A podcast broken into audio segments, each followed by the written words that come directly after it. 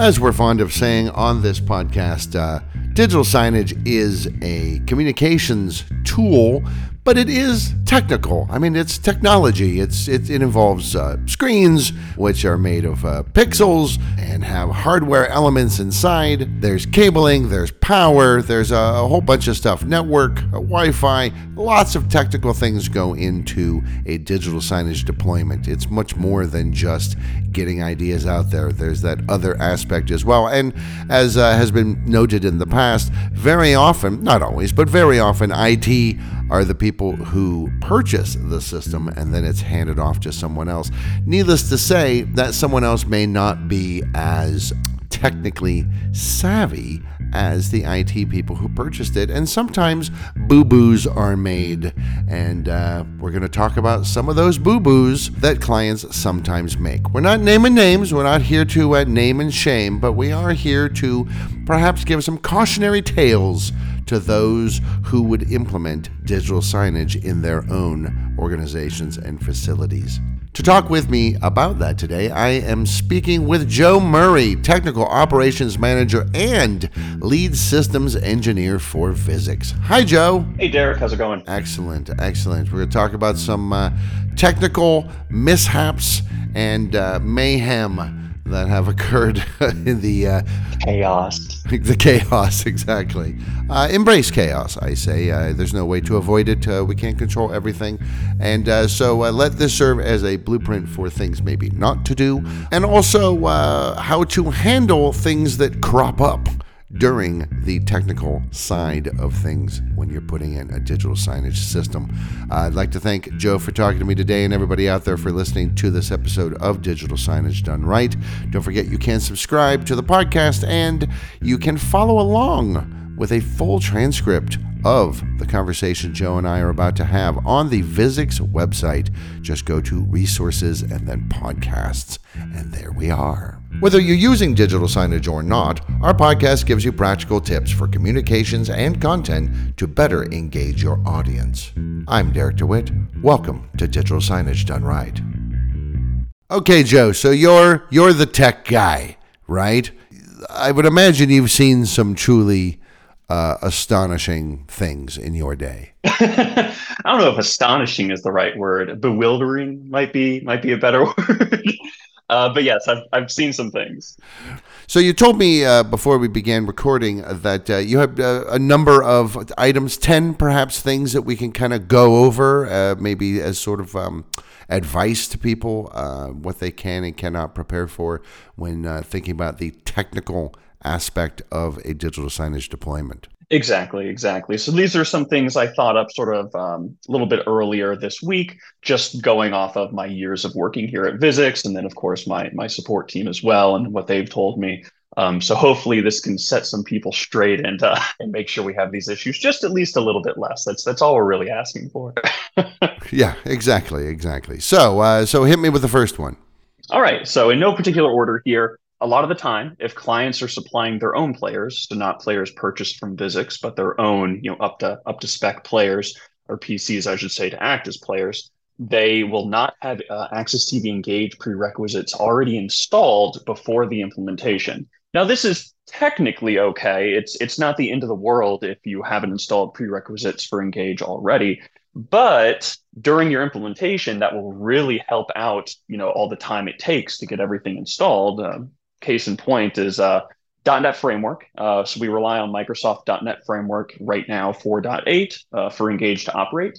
And depending on your PC specs, that can take between a few minutes to install and a little bit longer than a few minutes to install. And so we found sometimes clients that are providing their own PCs to act as players uh, will not have .NET Framework installed already. Uh, maybe they don't have the Windows Media Player um, role enabled. Maybe they don't have their antivirus already configured correctly. You know, their firewall configured, things like that, and um, that can really start adding time onto your implementation, which most clients don't really want, unless they love speaking to us. In which case, please continue to do this. but I think for most people, they uh, probably would prefer that we implement the product as fast as possible. So just having some software prerequisites installed and configured ahead of time can really save you a ton of time later during the deployment process. Sure, that makes absolute sense. You know, get your ducks in a row and then give us a call. Exactly, exactly. Now, I'm, I'm going to be a corporate shill really early on in the podcast here and say that if you don't want to deal with pre configuration of, of uh, players, you can always get our own players, which of course already come with everything pre installed and uh, Engage is already in pairing mode and everything right out of the box. So there's my there's my push for our own hardware. Sure, and of course that makes sense. I mean that that's that's one of the reasons people do that is because it just makes life faster and easier. I mean, right? Isn't it that fast is agile, and agile is the name of the game? I think in the 2020s. That's in software development. That is that is true. That's very true. Right. Okay. So first thing, make sure that uh, if you have to have certain things prerequisite in order for everything to work correctly, uh, then uh, you should probably have that all set up and uh, squared away in advance. Exactly, exactly. That'll that'll help your sanity and it'll, it'll help our own tech sanity as well at times. right, exactly. And then of course you have more time on the call for other things that go wrong. Exactly. no, nothing ever goes wrong on these calls. What are you What are you talking about? Sorry, I, what am I thinking? okay, hit me with the next one. I would say next up here is adding players to your domain with no signage specific domain policies.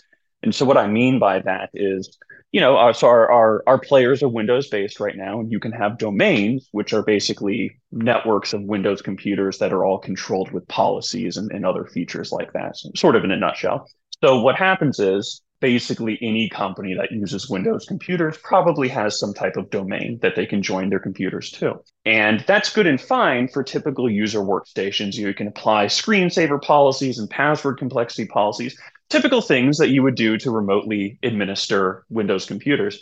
However, when you you know either purchase players from us or you supply your own, some clients, particularly enterprise grade clients, will actually join those PCs to their domain as well which is supported and totally allowed, but that can start causing issues if you haven't made specific policies for your signage players. So a perfect example of this uh, would be, you know, we'll go back to like that screensaver policy. So um, quite a few uh, clients will actually, you know, say, oh, after 15 minutes, you know, a screensaver turns on, you know, a, a, you know, after no inactivity on your PC, right? And that isn't super great for digital signage because, of course, nobody's really touching the signage PCs. They run by themselves. And then all of a sudden you have this policy, oh, after 15 minutes of inactivity, show a show a screensaver instead, and then lock the computer too while you're at it. And so that can happen. And yeah, it's it turns out a screensaver or the Windows lock screen don't look super great on signage displays all around your, you know, your campus or your building or what have you. So I'd really recommend if you are going to join your PCs to a domain, which again is completely supported, totally allowed, we highly recommend that you actually have specific GPOs, specific domain policies for your signage players, uh, just to make sure that there's no interruptions, there's no issues with Engage auto launching, things like that, because that that can that can be pretty problematic, especially if you're a really big company. You've got tons of IT teams that all handle different policies, and it can be really difficult to troubleshoot if nobody knows all the policies. So just something to consider with your domain. Right. You're like, hey, what the heck is going on with the screens here? And why is what's happening here different than what's over here? It's because your policies weren't set up correctly in advance. All right. So make sure that your policies, if you join everything to a domain, that your policies uh, take into account the fact that you're going to be using these players or PCs for digital signage playback. Yeah, exactly. Sure, right. Which uh, unexpected is not what we're looking for. Exactly. It's it's easy to think of them as just more PCs on your network, but really the better way to think of them in my opinion is that they are purpose-built appliances. They're not just user workstations. They are appliances that do one thing really well and it shows signage content. And if you start applying policies without that in mind, it can obviously lead to pretty bad results or at least unexpected behaviors. All right, what's next? All right, so uh, AxisTV publishing ports. So it is not not typical that uh, sometimes we'll run into an issue with uh, the ports for our for our software. So we over the years we've actually slimmed down our ports. We used to require a lot of networking ports to to get our product to work, and and more recently, more modern releases of Signage Suite there's really only a handful that you need. Um, in fact, at, at, this point, depending on how you've configured your server, you only truly need about two ports open, but a little bit more depending on the types of features you'll be using. So typically, uh, if you have an on-premise server, let's say, and then all of your your signage is sort of on one campus, um, we ask that you have port 80 or 443 open, depending on if you've applied an SSL certificate or not. And we'll be getting to that one later, by the way, SSL certificates. But port 80 or 443, which are standard ports, that's usually not the problem. But we also require sort of a custom port that we use, which is t- uh, TCP port 6500. Uh, so TCP 6500 is is a required port in our in our product currently, and if you don't have that port open, you will run into issues with um, engage reliability, with content actually synchronizing correctly, with remote commands, things like that. So we really, really, really ask that 6500 is open across your network, or at least for all of your players and your server, just to make sure that everything, again, works as expected. That's sort of the name of the game here. Everything works as designed, as expected, no, no weird issues. So firewall ports are pretty important. Now, what if uh, what if port 6500 is already um, allocated?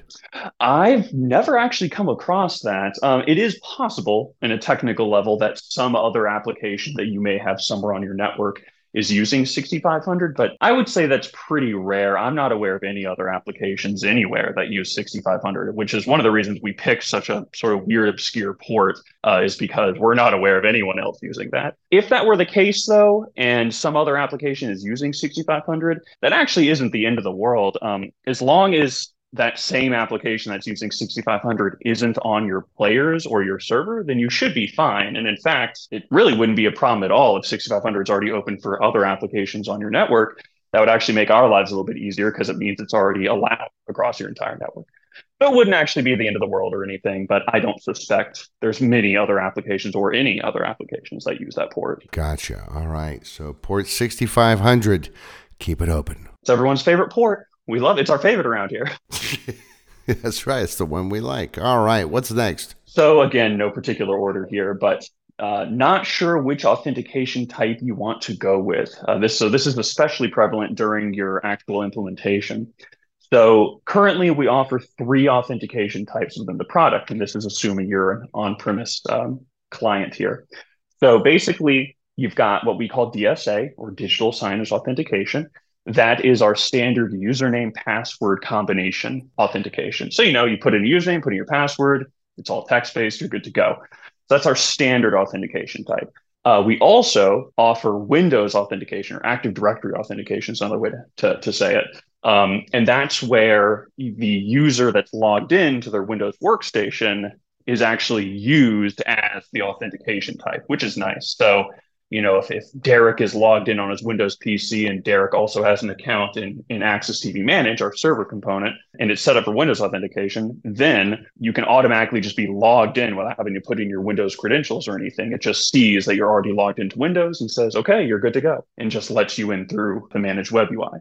That one's pretty nice, but my personal favorite is SAML or Security Assertion Markup Language. I won't get too technical on this, but basically, you can think of it as a single sign-on protocol. That's that's really what we're, we're leveraging it for. Again, bigger organizations typically use something like SAML. It allows them to have a centralized list of username and passwords, and sometimes even um, what's called multi-factor authentication, like a duo push, things like that. So it's super secure. And you can actually integrate your SAML identity provider with our AxisTV managed uh, server software.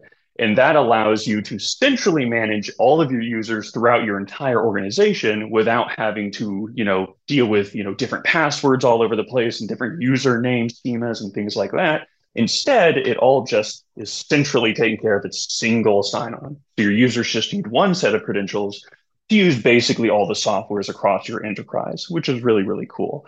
So typically what can happen during an implementation is, oh, we don't really know what we want to go with with our authentication type. Let's just go with DSA for now, and maybe we'll just change it later to SAML.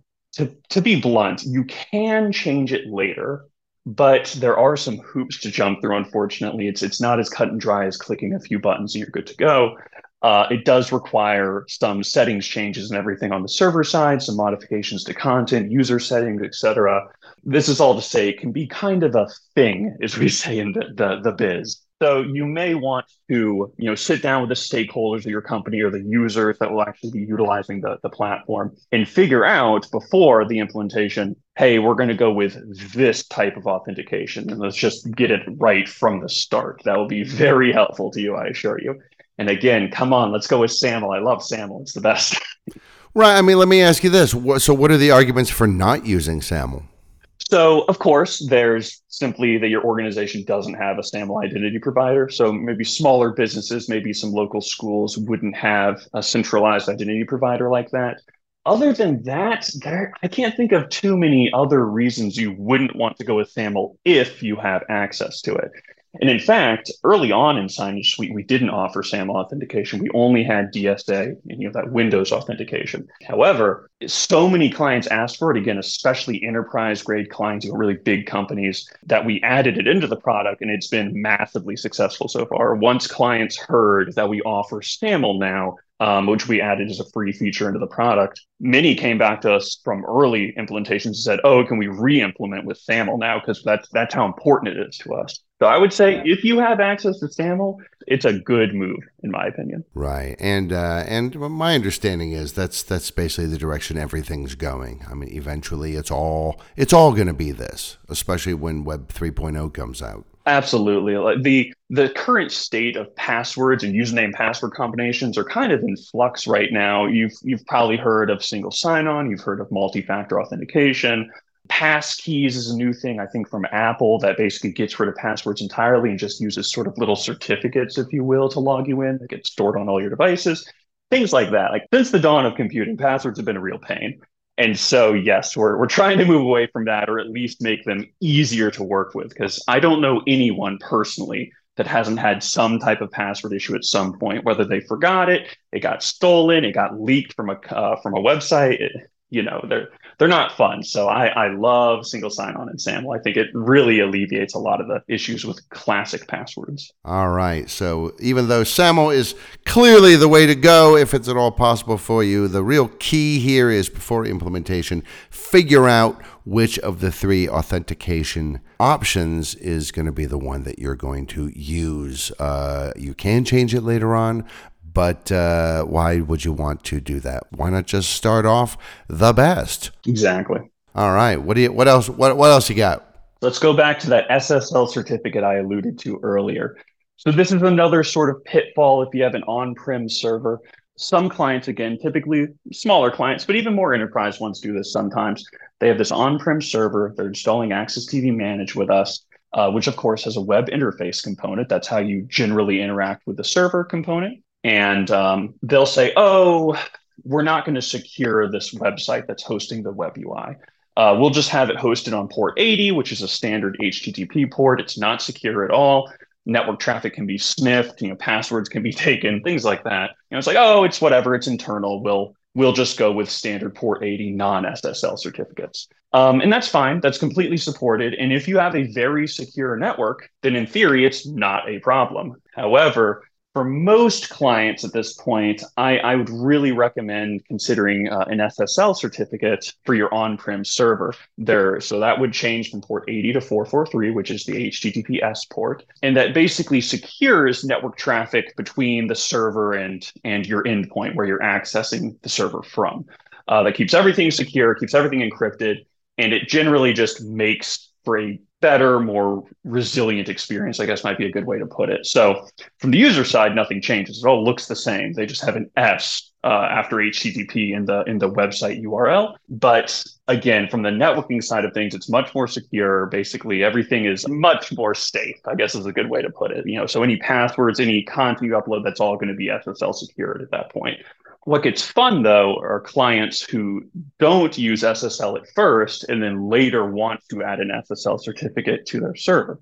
Now, this is of course possible and completely supported, but what can happen is it gets a little technical at this point. If your certificate is from an internal certificate authority, so basically a computer on your network that can just generate and administer certificates, you'll need to generate that certificate on your CA, certificate authority, then install it on your server that's hosting AxisTV Manage, then set the bindings correctly so that port 443 is always being used for network traffic, so it's secured. Then, this is the fun part, you'll likely need to go to all of your engaged players or all of your player endpoints and also install that certificate because it's a private certificate that they don't know about. And then you'll also need to let them know in engaged configuration, hey, don't use HTTP anymore, use HTTPS. So this is all to say, if you implement it later, the certificate, you'll have to go and touch all of your players, or at least that's typically the case. There are some more technically savvy clients that know how to install certificates remotely, get that all sorted out remotely. But still, it's it's it can become again kind of a thing. So I'd really recommend, you know, if you have an on-prem server, you know, you're not really sure what you want to do with your certificates or not, I'd really recommend considering a certificate.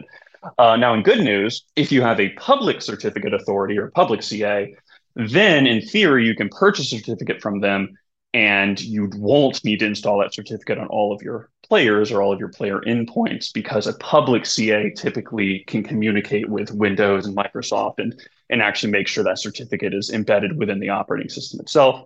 Again, that gets a little technical at that point, so we're not going to worry about it too much in this podcast, but this is all to say the takeaway here is if you have an on-prem server, I'd really recommend SSL and I'd recommend that you enable it from the start so as to not cause headaches later. Right. Now, I've noticed for a lot of these that you've been talking about, you've been really specifically referencing if you have an on-premise server. Does all of this basically go away if you're doing a cloud-based server system? For the most part, yes. So we'll talk about Visix Cloud for a second here. So with Visix Cloud, of course, because that's a website over the internet. At that point, you access it over the internet. Uh, we SSL secure everything. You cannot not use SSL connectivity on uh, on Visix Cloud. So we take care of that certificate for you. In addition, because we utilize a public certificate authority, that certificate is already known on any endpoints that you would use, whether you purchase players from us or provide your own. So there's no fiddling around with certificates and bindings and everything. We take care of all of that for you. And then going to the authentication types, which I was also talking about with on-prem servers. If you have Visix Cloud, we don't have Active Directory authentication, that Windows authentication, um, because that would be sort of a whole hurdle to get this internet-based server communicating with your domain controller, which is internal. So instead of dealing with that, we just offer DSA or SAML authentication with Visix Cloud, which again, SAML, that's that's that's the the true way to go. I'm telling you. that's, that's that's just that's where we're like you say though we're heading that way anyway. Even with the HTTPS, uh, I see it now. Uh, so many places that I now find myself when I come across a website that isn't a secure website, I kind of go, hmm do I want to do I want to go here? you know. Right. Do I do I want to put in my credit card information on this non-secured site that's just transmitting everything over the internet for anyone to be able to sniff? Like not a good move in my opinion. right, exactly. I'm kind of like, I know. How badly do I want those novelty socks? well, when you put it that way, I'd say it's worth the risk. You know, you gotta you gotta weigh all your all your options. This is true. This is true. Okay, what else you got? So moving a, sort of away from implementation stuff for a second here. Um, so a lot of our players um, offer wireless, you know, Wi-Fi um, modules in them. And this doesn't happen too often, but it does happen enough that I do want to point it out. So clients will take these players with Wi-Fi capabilities built in and will install the players in areas that really do not have very good Wi-Fi reception. So you know, any technical people listening to this podcast likely know that Wi-Fi is negatively affected. Wi-Fi performance is negatively affected uh, by like electronics and large metal objects, things like that. So it gets really cool when you take one of our players, stuff it behind a display uh, somewhere in your in your building, you know, so a big metal electronic device, and then uh, you get a little shocked when oh, Wi-Fi is not working all that well, even though the Wi-Fi access point isn't that far away. So we've tried to mitigate this on some of our more modern players. We have external antennas on many of them to uh, basically allow for greater reception. Uh, however, even with that, some clients are a little surprised to hear that you know packets are being dropped uh, over this Wi-Fi module and things just aren't really working as well as they should, and the players constantly not getting content because you know it, it lost its connection to the network. So, just something to consider is even if you think you have strong Wi Fi access throughout your building, you may want to actually check in specifically the areas that you're going to install the players at because they can have worse performance than you might think. So we do typically recommend a hardwired Ethernet, you know, drop be installed for your players. Of course, that's not a requirement, and in some cases, Wi-Fi is not a problem at all. Uh, however, I did want to point out sometimes you can be a little surprised, you know, when you stuff these players in a networking closet or some little corner of the room or something. Those aren't really great or conducive for Wi-Fi performance. So just something to consider, keep in the back of your mind. Right, sure. I think I think some of us know this from our homes, where you're like, "Hey, that Wi-Fi doesn't reach all the way in the back." Hell. I know. It, it, turns out installing your uh, your Wi-Fi router on a on top of your refrigerator in your freezer is a bad move.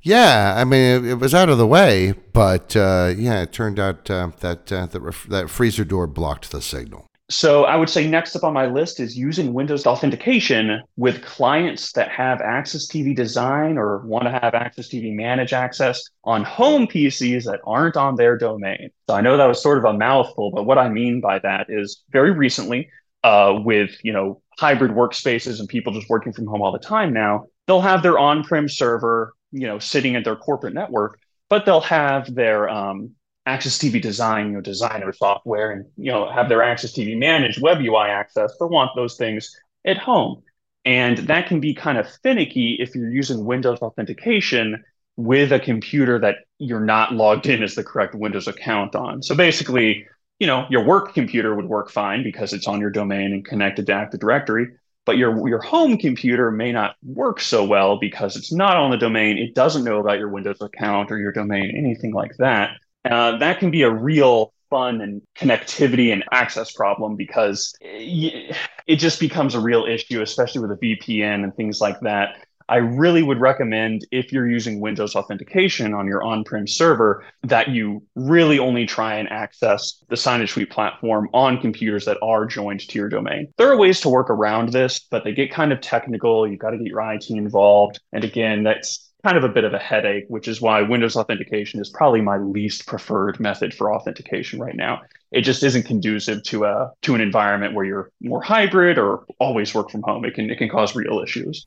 All right, what else? Creating in-house videos with special or very new codecs. So again, this one's kind of more technical, but to put it in a nutshell here, again, more enterprise grade clients will uh, will have in-house video production teams and they might use very new or very sort of special uh, video codecs to compress and, and actually render their videos.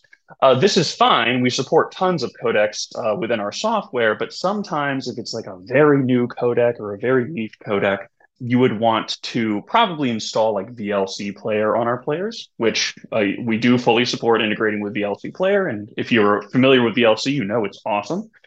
So you may want to utilize VLC on our players.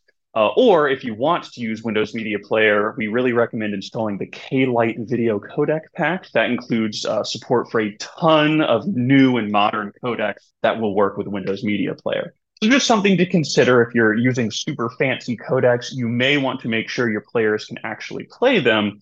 Uh, and if they can't out of the box, you may want to install some additional software. And both those things, VLC and K-Lite, are free. Uh, so I really recommend them. Just a sort of a tip, I guess, not really a pitfall. Yeah, there you go. Well, still could be could be a pitfall. True, true, true. Uh, next up, uh, I think I've actually maybe mentioned this on one of uh, one of the podcasts in the past year. Changing out the operating system on our players for a quote newer and better Windows. This is one of my favorite topics. I love talking about this currently, as we're recording this, we're shipping Windows 10 IoT Enterprise LTSC 2021 64 bit, which is the newest version of uh, the LTSC release from Microsoft for Windows 10 uh, on our players. This is a very specialized version of Windows that's not available to the public. It's really only available to OEMs and partners of Microsoft. And it allows us to install a specific purpose built version of Windows that doesn't constantly get bogged down with new feature updates and all this stuff that you really don't need for signage. Uh, it's really just built to run integrated applications like AxisTV Engage. So clients aren't always familiar with this version of Windows because it's uh, it's definitely not super public knowledge. It's it's sort of more you know specialized. And they'll say, "Oh, I've never heard of this Windows. Why does it look you know so so much older than than the Windows 10 I'm used to?" Uh, and then they'll just install their own version of like Windows 10 Pro, for example, which is a standard publicly available version of Windows. And that's fine. We support Windows 10 Pro, but we really, really, really don't recommend it. We we recommend using Windows 10 IoT Enterprise, especially the LTSC variant that we ship, um, because that's supported by Microsoft for years and years and years they only install or they only push out stability and security updates to that version of Windows as opposed to all the feature and Cortana updates and all the stuff you really don't want on your signage player. You know, that, that gets sent out with Windows 10 Home and Pro. And the same thing with Windows 11. And finally, uh, this is something I may have also mentioned, but purchasing lower end players and then wanting to show higher end content later. Uh, that one's sort of self-explanatory. It's you know you buy our Nano media player, which is fine, but it is built to just handle standard fidelity content. And then later, some content creator uh, comes in and says, "All right, we're doing 4K content on everything now." Well, we have players that do that, but the Nano may not be the best fit for it. So that's for sure. So there you go. So there's a bunch of technical advice straight from one of the people who works for Visix who has to deal with this stuff on a regular basis. And that is Joe Murray, Technical Operations Manager and Lead Systems Engineer for Visix. Uh, thanks for talking to me today about all this, Joe. Uh, I think uh, people who are more technically minded will appreciate uh, the effort that you've gone into today. Absolutely. Thanks for having me. Of course, if you do run into any issues, we're always here to help. Just go to the support page on Visix.com. For more free stuff, head to resources on Visix.com for guides, videos, and more to help with your visual communications.